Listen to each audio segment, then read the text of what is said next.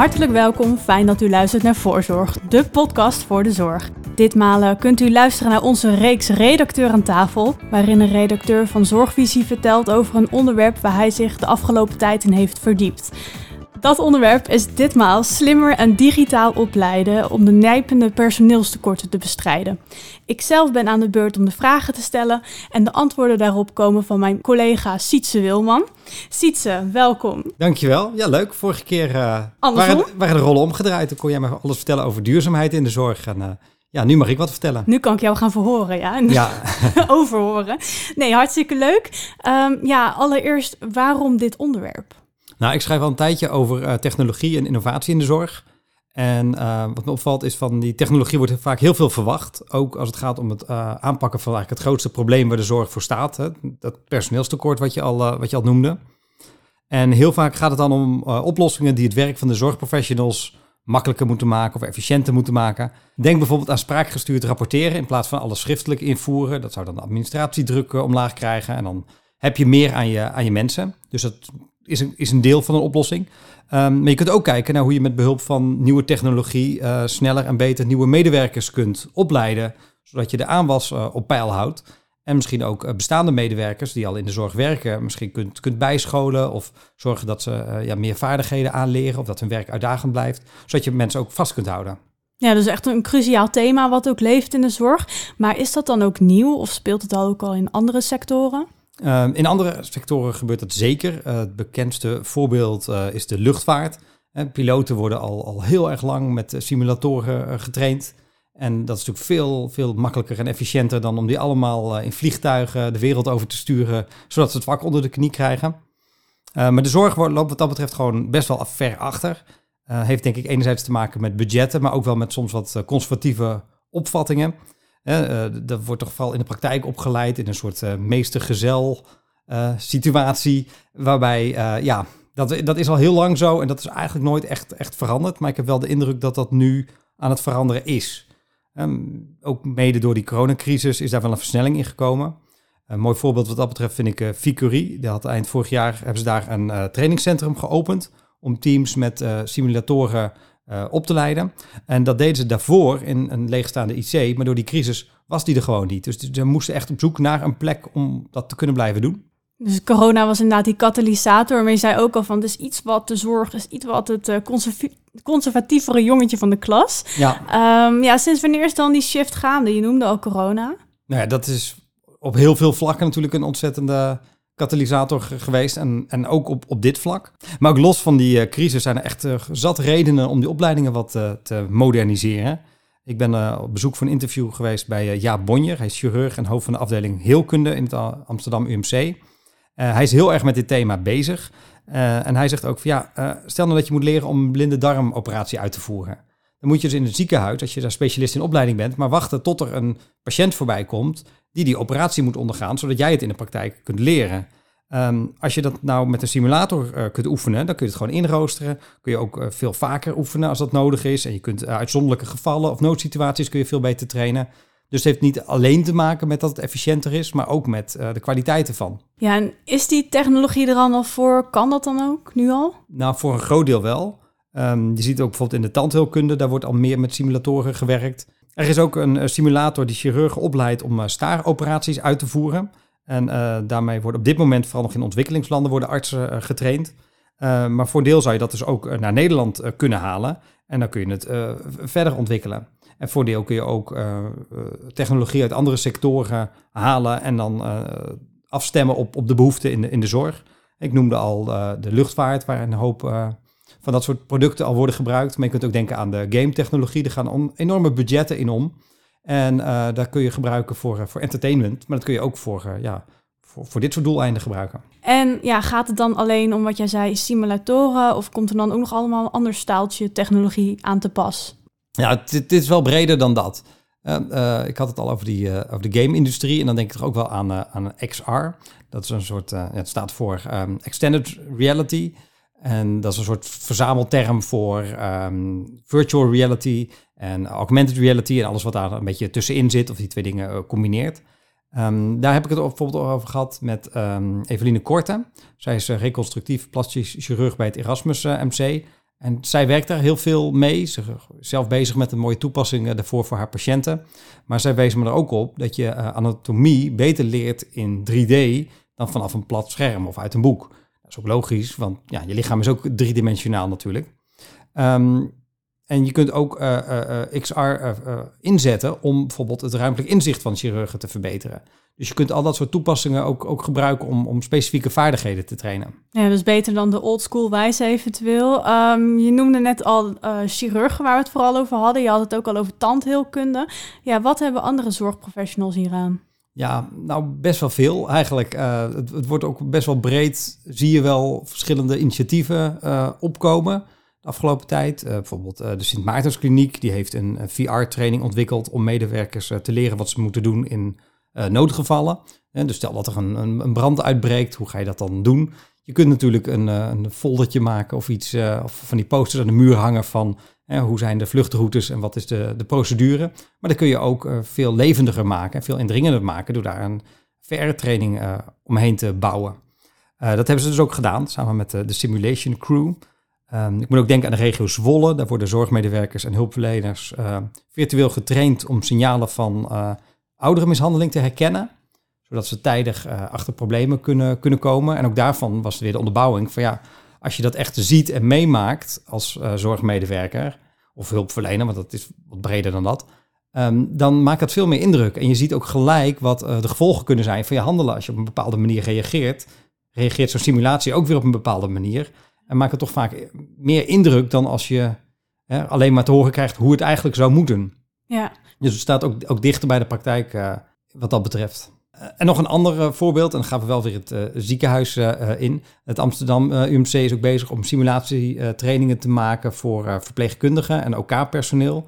En ze kunnen dan ook allerlei scenario's oefenen die zich kunnen voordoen in de praktijk op het OK-centrum. Er zitten dus diverse voordelen aan. Je bent bijvoorbeeld niet meer afhankelijk van roosters met opleiden, minder afhankelijk. Maar kun je dan nou alles wel virtueel of digitaal gaan leren? Of is het toch wel de ouderwetse wijze nog heel erg belangrijk? Ja, een beetje van beide zou ik zeggen. Je, kunt niet alles vervangen door virtuele trainingen of door uh, simulatoren. De praktijk is toch altijd anders, maar nu doen we eigenlijk van oudsher alles in de praktijk. Dus het, het is een, ook voor een deel een aanvulling uh, daarop. Um, maar nee, je hebt gelijk. In de technologie daar zitten ook gewoon nog wat, uh, wat beperkingen aan. Daarover heb ik het bijvoorbeeld gehad met Robert Brouwer van Sync VR Medical. En dat is een bedrijf dat heel veel VR-trainingen voor de zorg ontwikkelt. Onder meer ook die van het Erasmus UMC die ik net noemde. En hij vertelde me ook dat die trainingen nu nog vaak gaan over processen. En nou ja, dat zijn ook een beetje de voorbeelden die ik net noemde. Hè, van mm -hmm. wat, wat doe je als bij, bij een calamiteit bijvoorbeeld? Of bepaalde scenario's op een, op een OK-centrum. Maar heel veel skills, echt, echt de vaardigheden, die zijn vaak technisch nog lastig om in een simulatie, om in een simulatie echt goed te, te leren. En dan denk je bijvoorbeeld aan dingen waarbij je echt een hele fijne motoriek nodig hebt. Dat is, dat is gewoon lastig, nog technisch gezien, maar daar zit wel heel veel ontwikkeling in. het bedrijf Sense Glove in Nederland is daar heel ver mee. En ze maken een soort handschoenen. En daar zit tastzin-technologie in. Die kan al heel fijn, fijne bewegingen oppikken. En dan daar ja, feedback op geven. Dus als je dan, dan bepaald iets doet, dan, dan, ja, dan merk je ook van doe ik het nou goed of niet. En dan kun je dat op die manier uh, trainen. En dat is nog niet zo goed als in de praktijk, of nog niet zo goed als het zou kunnen zijn. Maar er zit wel flink tempo in. Dus als het zich verder uh, ontwikkelt, dan kunnen we daar heel veel aan hebben. Ja, dus dat is wel echt een interessante ontwikkeling wat nu allemaal in opmars is. Ja, dat vind ik wel tenminste. Ja, um, dan is wel natuurlijk weer de typische Nederlandse vraag. Wie gaat dat betalen? Heel veel kleinere projecten, zoals ik die net noemde, die kunnen zorgorganisaties met een beetje steun van de zorgverzekeraar voor bepaal, uh, vanuit bepaalde budgetten vaak zelf wel uh, betalen. Um, maar als je het echt groot wilt aanpakken, dan heb je natuurlijk ook een groot budget nodig. En daar wordt ook aan gewerkt. Het moderniseren van die opleiding is een van de speerpunten van Dutch. Het zogenaamde Digital United Training Centers for Healthcare. Hele mond vol. Daar is heel goed over nagedacht, denk ik, om dan een... is dat een acroniem? Volgens mij is het een acroniem, toch? Dat dan de letters van de afkortingen ook een woord spellen. Nou goed, daar wil ik vanaf zijn. Maar in ieder geval, dat is een, dat is een consortium. En er zitten eigenlijk alle academische ziekenhuizen in. Heel veel algemene ziekenhuizen, technische universiteiten doen mee. Uh, start-ups, uh, skill-ups. Um, en uh, ja, zij hebben de handen in één geslagen. En zij doen een aanvraag bij het Nationaal Groeifonds van 300 miljoen. En als dat wordt toegekend, ja, dan kunnen ze daar natuurlijk heel veel grote stappen mee, mee zetten. Ja, dus inderdaad fondsen vanuit bijvoorbeeld zorgverzekeraars of subsidies. Maar is dat ook genoeg om de hele, het hele opleidingsgebeuren te moderniseren? Nou ja, niet genoeg om alles te doen. En misschien is dat ook wel helemaal niet, niet nodig. Um, ik heb die vraag ook gesteld aan Jaap eh, Bonje, die een van de belangrijke krachten is uh, achter dit hele plan. En hij vertelde dat het ook gaat om slimme keuzes te maken. En dat je met uh, de 15 meest voorkomende ingrepen eigenlijk al 80% van de zorgvraag kunt afdekken. Dus je kunt met een beperkt aantal middelen kun je eigenlijk al een hele grote slag slaan. Um, hij ziet dat ook voor zich dat je daardoor ook wat flexibeler wordt, dat je zorgpersoneel wat uh, breder soms kunt uh, opleiden. Hij noemt als voorbeeld uh, bijvoorbeeld huisartsen. Hij zei van als je die nou modules kunt laten halen in zo'n digitaal trainingsomgeving, dan kunnen die bijvoorbeeld misschien weer, net als vroeger, kleine ingrepen zelf gaan uitvoeren, wat weer druk op het ziekenhuis voorkomt. Ja. Nou hebben op zich die huisartsen het wel druk genoeg, dus ik weet niet in hoeverre die daarop zitten te wachten. Maar ik kan me ook voorstellen dat uh, doordat mensen zich verder kunnen ontwikkelen en kunnen blijven leren en uh, werk variërend uh, kunnen houden, dat ze misschien ook wel langer geboeid blijven door de zorg en dat je ook iets doet aan de uitstroom uit, uit de zorg. Precies, om echt weer die personeelstekorten aan te pakken. Er is nu ontzettend veel gaande, wat je al zei. Uh, veel ontwikkelingen, ook al in de praktijk dat wordt ingezet. Vicurie, Amsterdam, UMC, die je noemde, Sint Maartenskliniek. Maar wanneer gaan wij nou echt van al deze plannen wat merken, wat er allemaal nu gaande is? Nou, voor een groot deel is die ontwikkeling al gaande. Hè, wat ik al zei, een hoop van die zorgorganisaties zijn al bezig met wat kleinere projecten en die lopen al en nou, die, die bewijzen zich op dit moment ook in de praktijk. Of niet, en dan vallen ze misschien weer af, of ze moeten nog wat worden bijgeschaafd. Um, dat, dat loopt al, dus dat, daar zou je ook nu al de impact van, uh, van kunnen merken. Um, een mooi voorbeeld daarvan is ook LeQuest. Dat is een Nederlands bedrijf en dat is bezig met virtuele trainingen om personeel goed de werking van medische apparatuur uit te leggen.